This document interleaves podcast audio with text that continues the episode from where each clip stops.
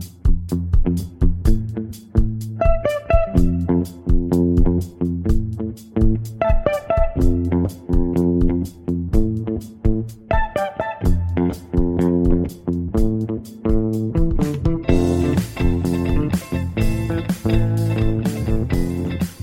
Welcome to the Gradebook, a Tampa Bay Times podcast on Florida education issues. I'm reporter Jeff Solochek, and it is the first week of classes. So, what better to do than talk about what's going on in the schools, right?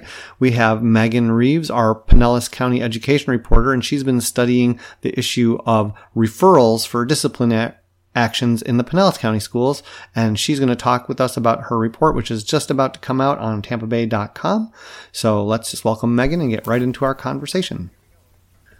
Well, Megan, it is great to have you back on the podcast after too long of a time away, and um, welcome back. Thank you. I agree. It has been too long, but I've been super busy, and I think I have some good stuff for you. Well, super busy doing what? I, I'm I'm guessing you're. I'm hoping you're going to talk to us about your research on student referrals in the Pinellas County School District and how awesome they are. I am, yes. Um, so I've just been sort of digging into referral data in Pinellas County schools. Um, I really requested that data on a whim just to kind of see what I would find, and it was a pretty alarming drop, I would say. Um, referrals since 2013 14 to the school year 18 19. Um, Pinellas schools overall saw a drop of about 48%. Um, so nearly half the referrals that they used to have five years ago, it went from 127,000 referrals to 66,000 referrals. Now, let me ask um, you why you say that's alarming. Uh, well, I mean, the the population of Pinellas schools really hasn't changed all that much. It's hovered right around 100,000 students. Um, so I looked at the enrollment drop um, between those exact years, and it's really only been four percent. So if you're, you know, you have this almost the same population, the same number of students, um, and you're seeing that big of a drop in disciplinary referrals, it kind of begs the question what's happening. Well, yeah, it begs the question what's happening, but it sounds like it would be a good happening that kids are being better, but you're not necessarily finding that to be the case? Um, well, I think it really depends on who you talk to. My interviews with district administrators, they say that it's it's a it's really evidence of a, of success um, that there's a better culture in schools and that um, some of the behavior initiatives that they've put in place are really helping to transform schools in, in such a way that um, students are encouraged to behave better. And then when they don't, even if they don't behave, um, you know, well, teachers have a have kind of a better process about how you know how to discipline them in, in more productive ways. And so they're saying that this drop in referrals is actually a good thing. But then when you actually talk to educators, you know, on the ground in schools, teachers, the people in classrooms who spend you know most of the time with students, they're saying that that's not the case at all, and that behavior is actually getting worse. Um, and that the only reason that referrals are down is because the districts really kind of put a stop to them. Um, so they're lying. Is that what you're saying? They're lying about their numbers? Uh, I'm a little hesitant to use the word lying, but um, I, I, that's what teachers are telling me that that it's just not true. That data is being manipulated. Um, that you know they're they're writing these referrals still they're still happening the behavior is still taking place and the discipline in the classroom is still taking place but then when teachers you know traditionally they've been able to use the referral to sort of get backup from from the principal's office so that um, when the behavior reaches a point where it's disrupting class or disrupting the learning process, that they can sort of reach for help. And then that student is sent out and disciplined by the principal's office, by administrators. Um, but they're saying that that's really not an easy tool for them to reach for anymore, that um, they're being told to, to really handle discipline as best they can in their own classroom. Um, but of course, they have you know upward of 20 students, and they're trying to do their main function, which is to teach. And so um, you know, adding discipline to that mix is is really causing a lot of stress. Why would a principal want to just send a problem child back into a classroom under that scenario? Why would they not want to say, we need to stop this issue before it gets worse? I, I keep thinking, you know, we're looking at a time where we're talking about post Parkland where, you know, we want to better identify problems. We want to handle those problems before they get out of control. What benefit does it have for a principal or anybody to say, oh, just look over there?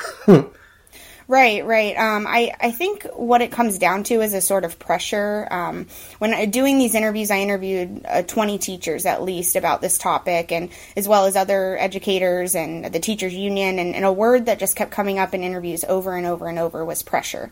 And um, many people talked about how this pressure really originates at the national level, that there's this look at student discipline among American schools to get those numbers down and, and to try to get it at a place where, where kids are behaving better. Um, so that pressure, I think, you know, it, like I said, at the national level, it's at the state level, and then it's it's really um, invaded Pinellas County and, and other other places um, throughout Florida. I know in Broward County, this is a conversation in Hillsborough across the bay um, it's a conversation, and so I, I think there's just sort of this effort to to get these numbers lower so that schools look better and maybe um, maybe are thought to be functioning better. Um, but of course, when you're taking maybe perhaps shortcuts, I think that's that's kind of the perspe- the perspective of teachers is that if you're just not disciplining kids, are you really making progress, or are you just not recording what's happening? I, I knew some principals who would say, hey, I'm going to mark everything down. We're going to tackle these problems now. And they used to have like the highest number of referrals and the highest number of discipline incidents in their schools, and they were proud of it. Now it sounds like being proud of something is to have none, but like you said, it seems like having none signals perhaps another problem. Right, and of, of course, there's no way to know, you know, for sure what's happening in these schools. But um, I, I, think I can say pretty confidently, just from hearing from from so many teachers in, in different campuses, and from hearing from the teachers union, who's who's obviously well connected, um, that this is happening, that principals are telling teachers, you know, in staff meetings, they're shaming them for high, having high referral numbers. They're telling them, you know, do whatever you have to do to avoid a referral. In some instances, kids are returning to the classroom and telling the teacher, yeah, the principal ripped it up right in front of me and you're never going to get me. I, you know, there's, there's nothing that you can do to me. And, um, it's become sort of a way for, for students, you know, they've caught on over time and it's become a way for them to taunt some teachers. Um, a lot of the teachers I talked to are no longer in the school system, and and they they you know they were close to retirement, but they said that this kind of pushed them over the line. That they just they were kind of felt done being disrespected and, and felt done. Um, not having that that same level of support from the principal's office that they felt that they maybe did five or ten years ago. When you asked the people at the district level about this and told them about these teachers' concerns, did they in any way indicate that they might share some of those concerns? Um, they definitely said that they have heard this happen before. They, they've heard cases of it. Um, that you know maybe they, they kind of said it's like maybe more of a sprinkle than a than a blanket. Um, it, it's you know maybe it's occurred at this school or that school, or you know we've heard concerns from individual teachers, and maybe they have there's some bad blood between them and the principal. Um, you know, it sort of made it seem like this is a case by case thing. But then, you know, like I said, I, have interviewed so many teachers, um, 20 teachers from eight different schools on the record and even more teachers who didn't want to speak publicly because you know fear of retribution. Um, but the the story is just very different talking to educators who are on the ground and and talking to people at the district office. Um, so so no they don't see it as a as a huge problem. They don't see it as emergent um, they, and they don't see it as widespread but that's not what the data shows and that's not what my reporting shows at all. Well maybe when they read your whole story which is coming out when now it's coming out Thursday, today on tampabay.com. And then in print for those people who don't like our website on Sunday, right? Yes, on Sunday it will be in print. And so then once maybe school board people read it, maybe does that happen? There's a sense of outrage after the school board members see it and say, "Hey, Mr. Superintendent and staff, I read about this sure. in the Times, right?" I mean that that's the ultimate goal, right? it is for our work to make a difference. Um, my hope is that it, it does make a difference, at least for those teachers that I spoke with. You know, it takes a lot as a teacher, I think, to go on the record with a newspaper and and you know talk about the issues that are in schools. Um, but it's also very important that we know, you know, how these things are happening and and the decisions that are being made or not made. Um, I, you know, it, it's just important for us to expose those things because obviously data, you know, as as I think the story has found, data can be manipulated in ways to make it look very different from reality. Now, were some schools better than others? Did some schools show a totally different trend, or was it just across the board? Um, it was mostly across the board, I would say. Um, I, I, did dig into to school level data. I found 11 schools where referrals decreased by 90% or more. So, you know, in those uh, those campuses, that's almost non-existent um, when it comes to referral discipline. Uh, I found 51 campuses where referrals were cut in half. Um, and just generally at the elementary level, referrals were cut 53% across all the elementary schools. In high schools, they were cut by exactly half. And then in middle schools, it was about 34%. So definitely big chunks of referrals that um, just seem to sort of gone missing um, or, or, or just discipline processes that have just disappeared. Now, I know you ha- had talked about in the past, and I had read about this process that they had adopted for Pinellas County schools something about restorative justice. Is that what it's um, called? It, that's close. Um, there is there is a program called Restorative Justice. It's a little different from what Pinellas is doing. They're doing restorative practice, um, which is something. It's a national program. It's a company that works with districts across the country. Um, Hillsborough County, also in Tampa Bay, has has implemented it. Um, basically, the idea is it's a social science. It's built on an emerging social science that says that when teachers create, you know, a sort of a, a community feel in their classroom and, and also at the school level, that kids are less likely to, to misbehave. And that even if they do misbehave, then teachers have um, better methods on how to meet that misbehavior um, and address it in such a way where it's easy for the child to come back into the classroom and, and um, sort of repair the relationships that were broken by the behavior. And so uh, Pinellas implemented that in 2015. It was um, right around the time that they came under scrutiny for disproportionate rates, um, both, both in academics and discipline disproportionalities between black students and non-black students. And um, so, th- so they they implemented this program, I think, in, in good faith as sort of a solution or, or a part of a solution to meet demands from the community to change those things.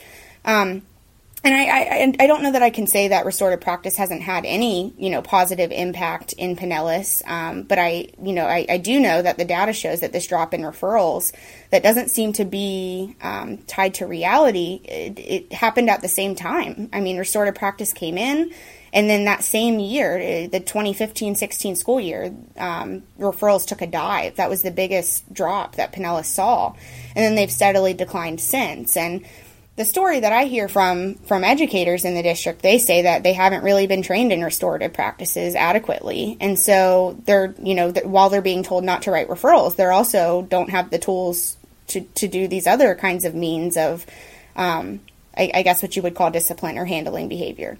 I sense an even closer look at this coming up in the very near future.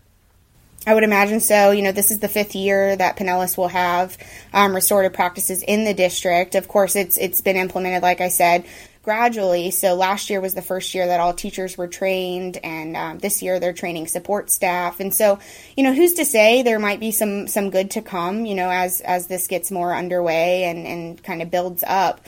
Um, but I'll definitely be watching the referrals uh, really closely and, and hoping that teachers, you know, continue to reach out to me and talk about this topic. Did any schools have an increase in their referral rates?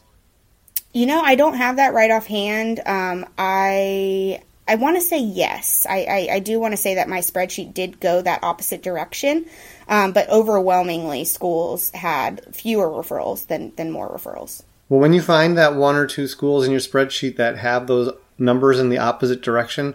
I hope you can share some more information about those two because I'd be fascinated to know if they're just totally ignoring what the school district had to say, if they just right. say, or, or, what they're doing, because, you know, it's bucking the trend, right? So it's got to be interesting. right, right, for sure. Um, well, I will definitely report back. I'd love to be on the podcast again. We want you back because you know lots of stuff in Pinellas County is a very interesting school district. You have any other things that, that we should be looking into for the coming weeks? Anything that you might be coming back and talking to us about soon? Classes just started.